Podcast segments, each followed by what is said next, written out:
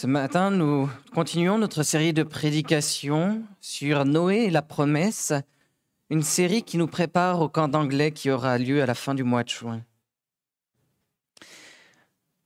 Nous lisons ce matin dans le livre de la Genèse, au chapitre 8, les versets 15 à 22. Alors, Dieu parla à Noé en ces termes. Sors de l'arche, toi, ta femme, tes fils et tes belles-filles. Fais sortir avec toi les animaux de tout genre qui sont avec toi, tant les oiseaux que les bêtes et tous les reptiles qui rampent sur la terre. Qu'ils pullulent sur la terre, qu'ils soient féconds et se multiplient sur la terre. Noé sortit, ainsi que ses fils, sa femme et ses belles-filles. Tous les animaux, tous les reptiles, tous les oiseaux, tout ce qui rampe sur la terre, selon leur genre, sortirent de l'arche. Noé bâtit un autel à l'Éternel. Il prit de toutes les bêtes pures et de tous les oiseaux purs, et il offrit des holocaustes sur l'autel. L'Éternel sentit une odeur agréable, et l'Éternel dit en son cœur, Je ne maudirai plus le sol à cause de l'homme, parce que le cœur de l'homme est disposé au mal dès sa jeunesse et je ne frapperai plus tout ce qui est vivant, comme moi je l'ai fait. Tant que la terre subsistera, les semailles et la moisson, le froid et la chaleur, l'été et l'hiver, le jour et la nuit ne cesseront pas. Je vous invite à remettre notre enseignement dans la prière. Seigneur notre Dieu, nous te remercions ce matin pour ta parole ta parole qui nous rappelle que tu prends soin de ton peuple et de ta création. Nous te prions d'ouvrir nos cœurs à cette parole, de les rendre attentifs à cette parole. Que nos êtres, Seigneur, soient une bonne terre pour ta parole. Que ta parole germe dans nos cœurs et produise du beau fruit dans nos vies. Nous te le prions en Jésus-Christ. Amen.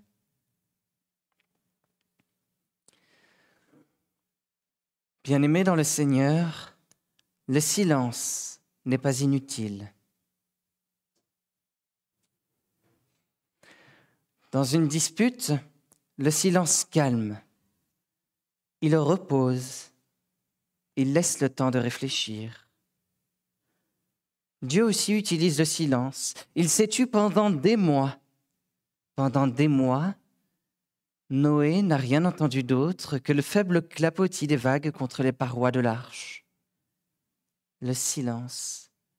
Toujours le silence.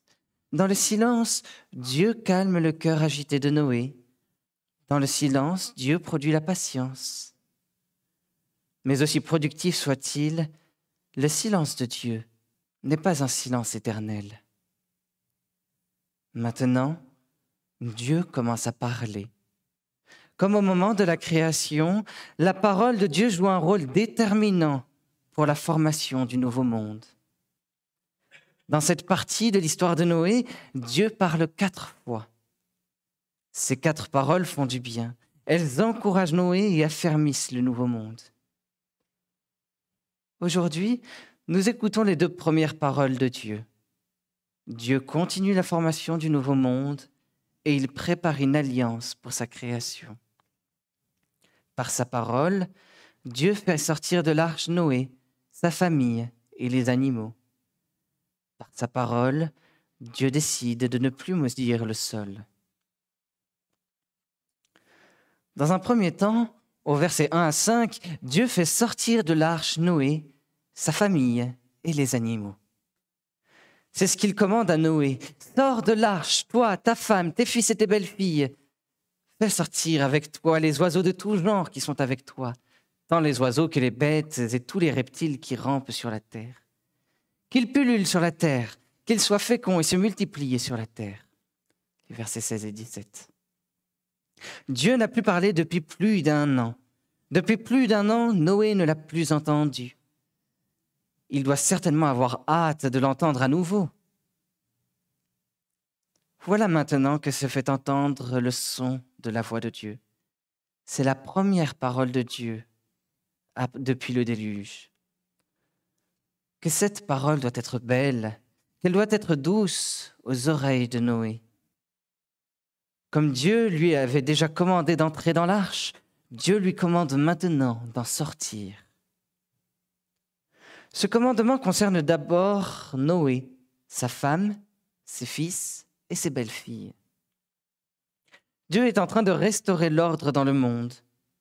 Au moment de la création, Dieu avait placé l'être humain pour dominer sur toute sa création. L'être humain avait donc le devoir de conduire et protéger les créatures. Maintenant, Noé et sa famille vont pouvoir sortir et guider les animaux en dehors de l'arche. Dieu leur donne à nouveau le rôle de diriger sa création. Le commandement de Dieu concerne ensuite les animaux. Ce sont eux qui vont suivre Noé dans le nouveau monde. Les espèces d'oiseaux, de bétail, de reptiles, dans toute leur diversité, vont sortir et réapparaître sur la terre. Lors de la création, Dieu avait béni les animaux en disant Soyez féconds et multipliez-vous. Genèse 1, verset 22. Maintenant, Dieu les bénit à nouveau. Qu'ils pullulent sur la terre, qu'ils soient féconds et se multiplient sur la terre. Fin du verset 17. Noé s'est bien acquitté de sa mission et Dieu a protégé les occupants de l'arche. Les animaux peuvent sortir de l'arche et répandre toute leur diversité sur la surface de la terre. Quelle assurance pour Noé, quel encouragement. Désormais, la terre est habitable. Puisque les animaux peuvent se multiplier sur la terre, Noé et sa famille peuvent quitter le domicile de l'arche et s'établir dans le nouveau monde. Noé écoute le commandement de Dieu. Lui, sa famille et les animaux sortent de l'arche. Noé sortit, ainsi que ses fils, sa femme et ses belles-filles. Tous les animaux, tous les reptiles, tous les oiseaux et tout ce qui rampe sur la terre, selon leur genre, sortirent de l'arche. Versets 18 et 19. Noé, ému par une grande crainte respectueuse à l'égard de Dieu, Dieu a puissamment anéanti le monde ancien, il a aussi gracieusement sauvé Noé. La puissance écrasante et la grâce infinie de Dieu inspirent à Noé une grande crainte respectueuse. Noé craint Dieu, Noé respecte Dieu.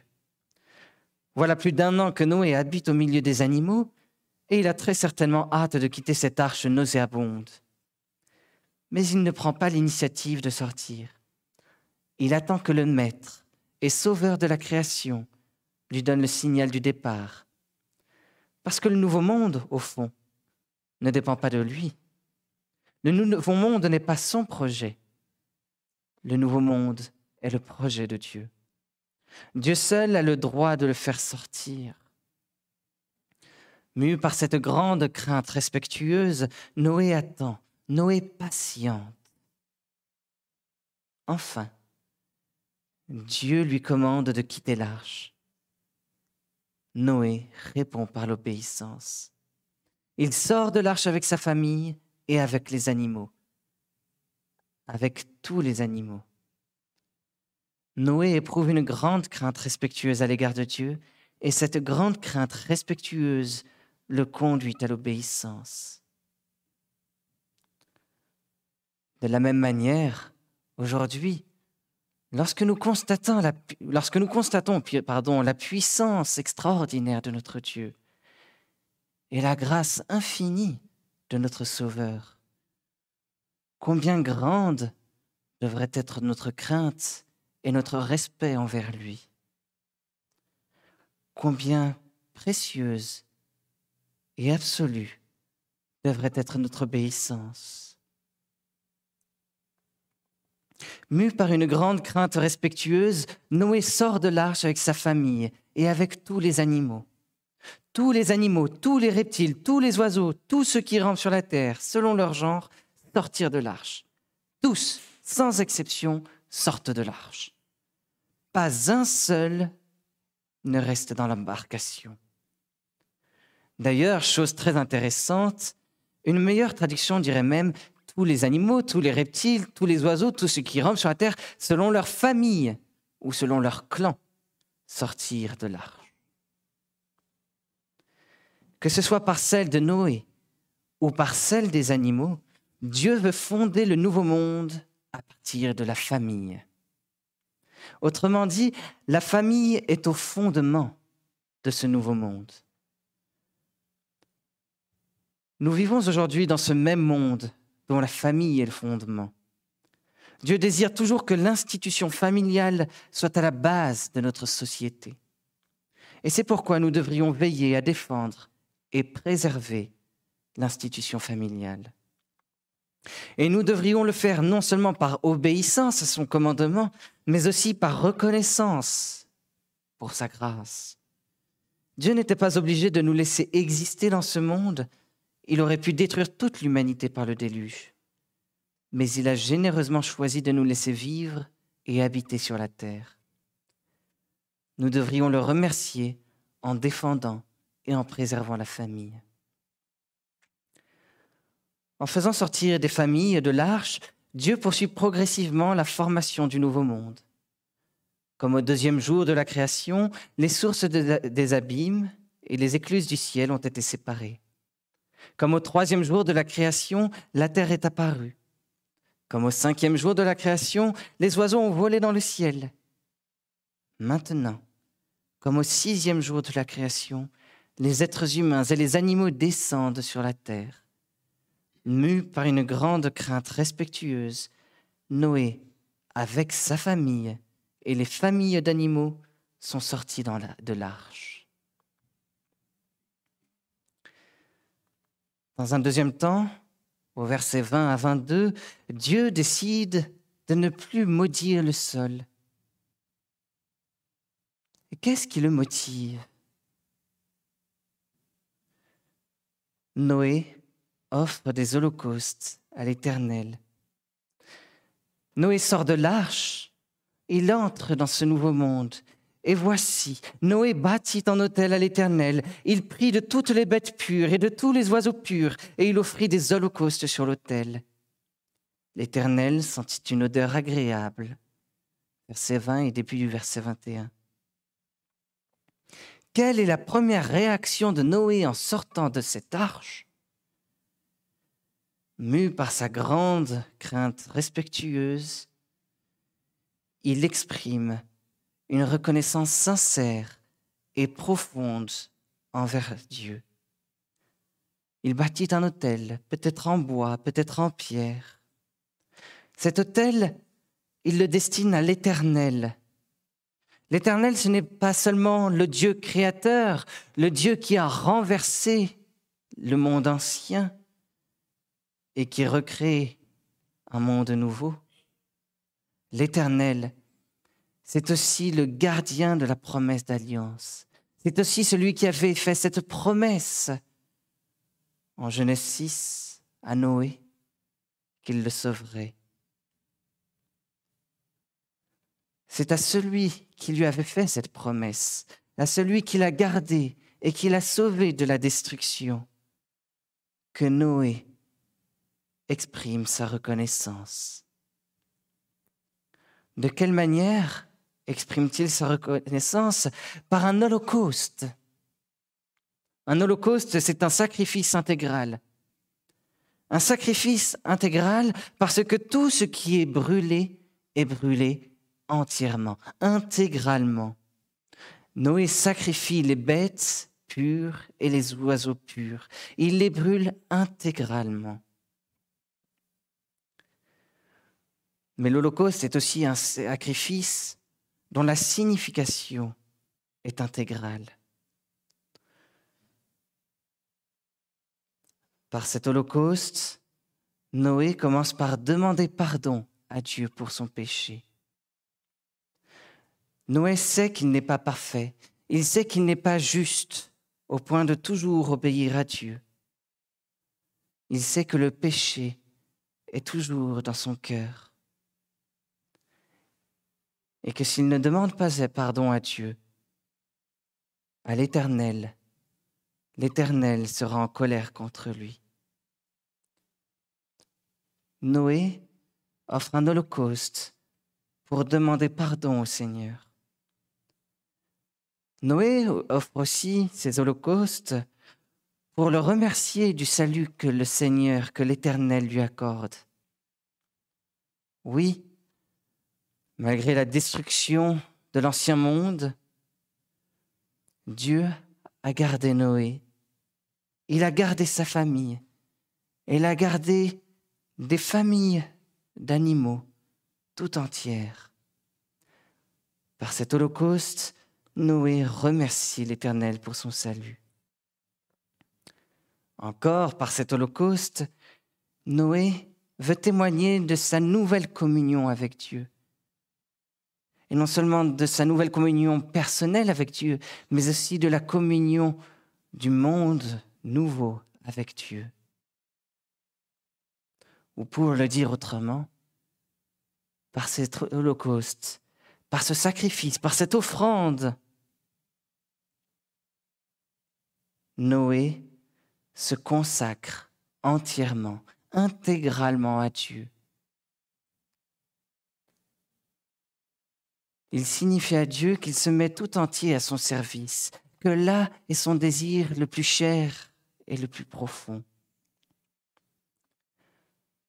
Noé désire que le monde soit tout entier au service de l'Éternel. Nous lisons par la suite que ce sacrifice plaît à l'Éternel. L'Éternel sent une odeur agréable. Pourquoi? Parce que ce sacrifice, cet holocauste, Noé le lui a offert avec un cœur non partagé, avec un cœur entier et intégral pour lui. Pour Noé, le prix de cet holocauste est élevé il prend de toutes les bêtes pures et de tous les oiseaux purs. Voilà pourquoi il était si important que Noé prenne sept couples de, bêtes pures et d'oiseaux purs pour pouvoir consacrer ce nouveau monde à Dieu. Et voilà la première raison pour laquelle cet holocauste plaît à Dieu. Mais ce sacrifice, s'il est grand pour Noé, peut paraître bien petit au regard des sacrifices qui auront lieu plus tard dans l'histoire du peuple de Dieu. Lors de la consécration du temple de Jérusalem, par exemple, des milliers de bêtes seront sacrifiées en holocauste à l'Éternel. Le prix du sacrifice est élevé pour Noé, même s'il paraît moindre au regard de ceux qui auront lieu plus tard. Dieu, l'Éternel, se plaît aussi au sacrifice de Noé parce que sa foi est grande. Noé a eu confiance en l'Éternel. Depuis le début, Noé a obéi à l'Éternel. Il a construit l'arche. Noé a obéi à l'Éternel. Il est entré dans l'arche. Noé a patienté sous le silence de l'Éternel. Noé est sorti lorsque l'Éternel le lui a commandé. La confiance que Noé a éprouvée au regard de la promesse de l'Éternel est grande. Enfin, ce sacrifice, cet holocauste plaît à l'Éternel parce que son signe est important. Parce qu'au fond, ce n'est pas cet holocauste qui amène au pardon de Dieu, ce n'est pas cet holocauste qui permet de remercier vraiment Dieu. Ce n'est pas cet holocauste qui rétablit vraiment la communion avec Dieu. Ce n'est pas cet holocauste qui témoigne d'une nouvelle consécration à Dieu. Mais cet holocauste préfigure un holocauste bien plus grand et bien plus parfait. Jésus-Christ, 1500 ans plus tard, se donnera lui-même en sacrifice pour notre pardon et pour notre consécration. L'apôtre Paul écrira en effet, Christ nous a aimés et s'est livré lui-même à Dieu pour nous en offrande et en sacrifice comme un parfum de bonne odeur. Éphésiens 5, verset 2. Oui, Jésus-Christ s'est donné lui-même en sacrifice et par lui nous avons le pardon éternel de notre Seigneur. Par lui, nous recevons une communion éternelle avec notre Dieu. Par lui, nous pouvons recevoir cette consécration à Dieu. Et cette consécration nous est apportée tout particulièrement par l'Esprit Saint.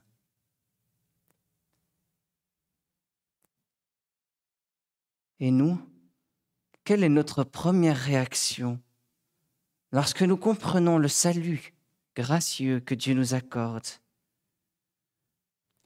Lorsque nous prenons conscience des merveilles de pouvoir vivre dans le monde qu'il crée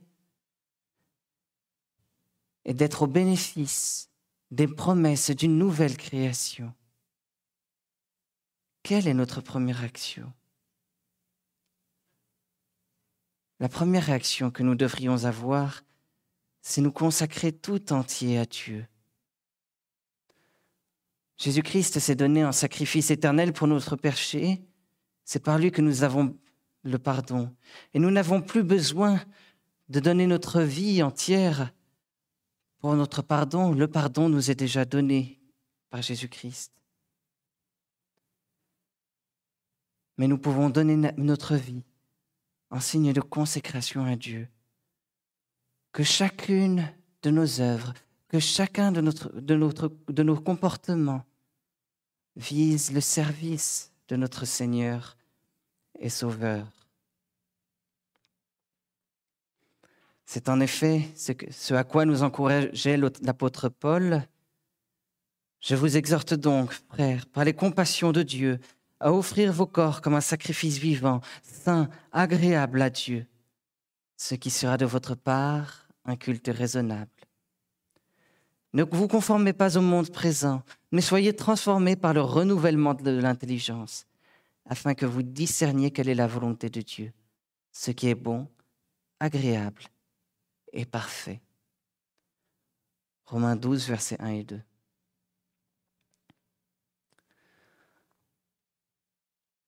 La consécration de Noé par cet holocauste est une odeur agréable à Dieu. Littéralement, c'est une odeur, une odeur d'apaisement. C'est une odeur qui apaise sa colère. Ou littéralement, c'est aussi une odeur reposante.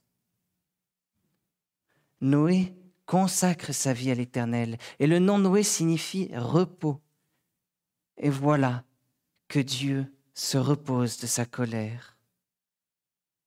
Et Dieu également va accorder du repos à la terre. Dieu décide de ne plus maudire le sol. L'Éternel dit en son cœur, Je ne maudirai plus le sol à cause de l'homme, parce que le corps de l'homme est disposé au mal dès sa jeunesse, et je ne frapperai plus tout ce qui est vivant comme je l'ai fait. Tant que la terre subsistera, les semailles et la moisson, le froid et la chaleur, l'été et l'hiver, le jour et la nuit ne cesseront pas. La fin du verset 21 et puis le verset 22. L'Éternel décide de ne plus maudire le sol. S'il le décide, ce n'est pas que Noé le mérite à cause de son sacrifice, mais c'est qu'en voyant et en sentant cet holocauste de Noé, Dieu décide d'accorder une grâce encore plus grande à la création. Je ne maudirai plus le sol à cause de l'homme, parce que le cœur de l'homme est disposé au mal dès sa jeunesse. Cette décision ne fait pas référence, n'est pas un, retour sur la décision qu'il avait prise en Genèse chapitre 3 verset 17, lorsqu'il avait dit, Le sol sera maudit à cause de toi, c'est avec peine que tu en tireras ta nourriture tous les jours de ta vie. Cette première malédiction Dieu ne l'a toujours pas enlevé. Il l'enlèvera seulement au jour d'une nouvelle destruction, de la destruction par le feu. Aujourd'hui encore, la création souffre de cette première malédiction. Je ne maudirai plus le sol. Dieu l'explique tout de suite après. Je ne frapperai plus tout ce qui est vivant comme je l'ai fait. Comme je l'ai fait, c'est-à-dire par un déluge d'eau. Dieu ne parle pas du jugement contre la terre, mais de la destruction universelle du monde entier par un déluge d'eau. Et d'ailleurs, chose très intéressante, Dieu promettra plus tard au peuple de Dieu de ne plus le menacer par l'exil et la captivité. Nous lisons dans le livre d'Ésaïe, chapitre 54, versets 9 et 10. Il en sera pour moi comme au jour de Noé. J'avais juré que les eaux de Noé ne se répandraient plus sur la terre. Je jure de même de ne plus m'indigner contre toi et de ne plus te menacer. Quand les montagnes s'ébranleraient, quand les collines chancelleraient, ma bienveillance pour toi ne sera pas ébranlée, et mon alliance de paix ne chancellera pas, dit l'Éternel qui a compassion de toi. Dieu décide de ne plus détruire le monde par un déluge d'eau, tant que la terre subsistera. Dieu prépare une nouvelle destruction, une meilleure destruction, qui n'effacera pas seulement la terre et tous ses habitants, mais qui effacera également le péché. Dieu prépare une nouvelle destruction, un déluge de feu qui viendra à la fin des temps. D'ici là, jour après jour, saison après saison, siècle après siècle, le monde continue sans interruption. Et nous l'observons chaque jour dans notre quotidien. Certains d'entre vous ont peut-être fait des études de géologie, d'autres en géographie, d'autres en astronomie, ou peut-être même en histoire. Nous voyons toujours ces cycles se perpétuer. La vie continue sur Terre malgré la grande méchanceté de l'homme. Parfois, les saisons nous paraissent déréglées, il est vrai. Il fait trop chaud, trop sec. Il pleut trop. Il y a trop de neige, les hivers sont trop longs, plus courts. On parle parfois du réchauffement climatique. Mais malgré tout, au fond, en réalité, l'hiver et l'été reviennent sans cesse, tous les ans. Les jours et les nuits ne s'interrompent pas. La terre produit ses fruits, l'été et l'automne. Pour quelle raison? Parce que Dieu l'a promis. Il l'a promis à sa création et il l'a promis à son peuple. Il l'a promis et il reste fidèle à sa parole. Tant que la terre subsistera, les semailles et la moisson, le froid et la chaleur, l'été et l'hiver, le jour et la nuit ne cesseront pas. Ayons donc confiance dans les promesses de Dieu. Cette parole de Dieu, cette promesse de Dieu, nous encourage, comme Noé, à nous établir dans le monde et à profiter de toutes les bénédictions que Dieu nous donne sur la terre. Oui, désormais les moissons arrivent, la nourriture peut pousser. Oui, désormais la nuit viendra et vous pourrez vous reposer et le jour travailler. Ces promesses ces promesses de Dieu nous encouragent à nous établir dans le monde, à profiter de toutes les bénédictions que Dieu nous donne sur la terre. Bien aimé, le silence est parfois utile, et la parole aussi peut l'être. Comme au moment de la création, la parole de Dieu joue un rôle déterminant pour la formation du nouveau monde. Dans cette partie de l'histoire de Noé, Dieu parle quatre fois, et ces quatre paroles font du bien. Elles encouragent Noé et affermissent le nouveau monde. Aujourd'hui, les deux premières paroles nous rappellent que Dieu continue la formation du nouveau monde et prépare une alliance pour sa création. Et c'est pourquoi nous devrions lui être immensément reconnaissants et nous consacrer tout entier à son service.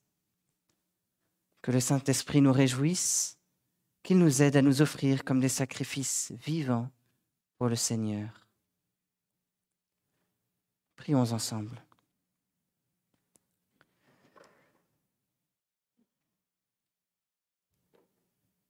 Seigneur notre Dieu, nous te remercions pour ta parole, ta parole qui nous fait du bien et qui nous rappelle que tu continues la formation de ce monde.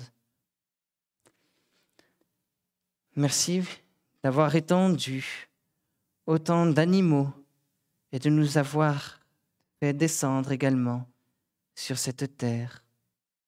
Merci de nous permettre d'habiter et de vivre ici, dans ce monde si merveilleux où tu nous donnes de tout. Merci également pour tes promesses et pour ta fidélité. Merci parce que ce monde et ses cycles se succéderont jusqu'à sa destruction totale et son renouvellement parfait. Nous te remercions parce que ces promesses et ta fidélité nous assurent que nous ne manquerons jamais de rien et c'est pourquoi, à cause de tes promesses et de ta fidélité, nous souhaitons te consacrer nos vies, te remettre nos vies. Donne-nous des cœurs d'adorateurs, apprends-nous à agir de manière qui te plaise, qui t'honore, d'une manière sainte, selon l'œuvre puissante du Saint-Esprit et à l'image de ton Fils Jésus-Christ. Amen.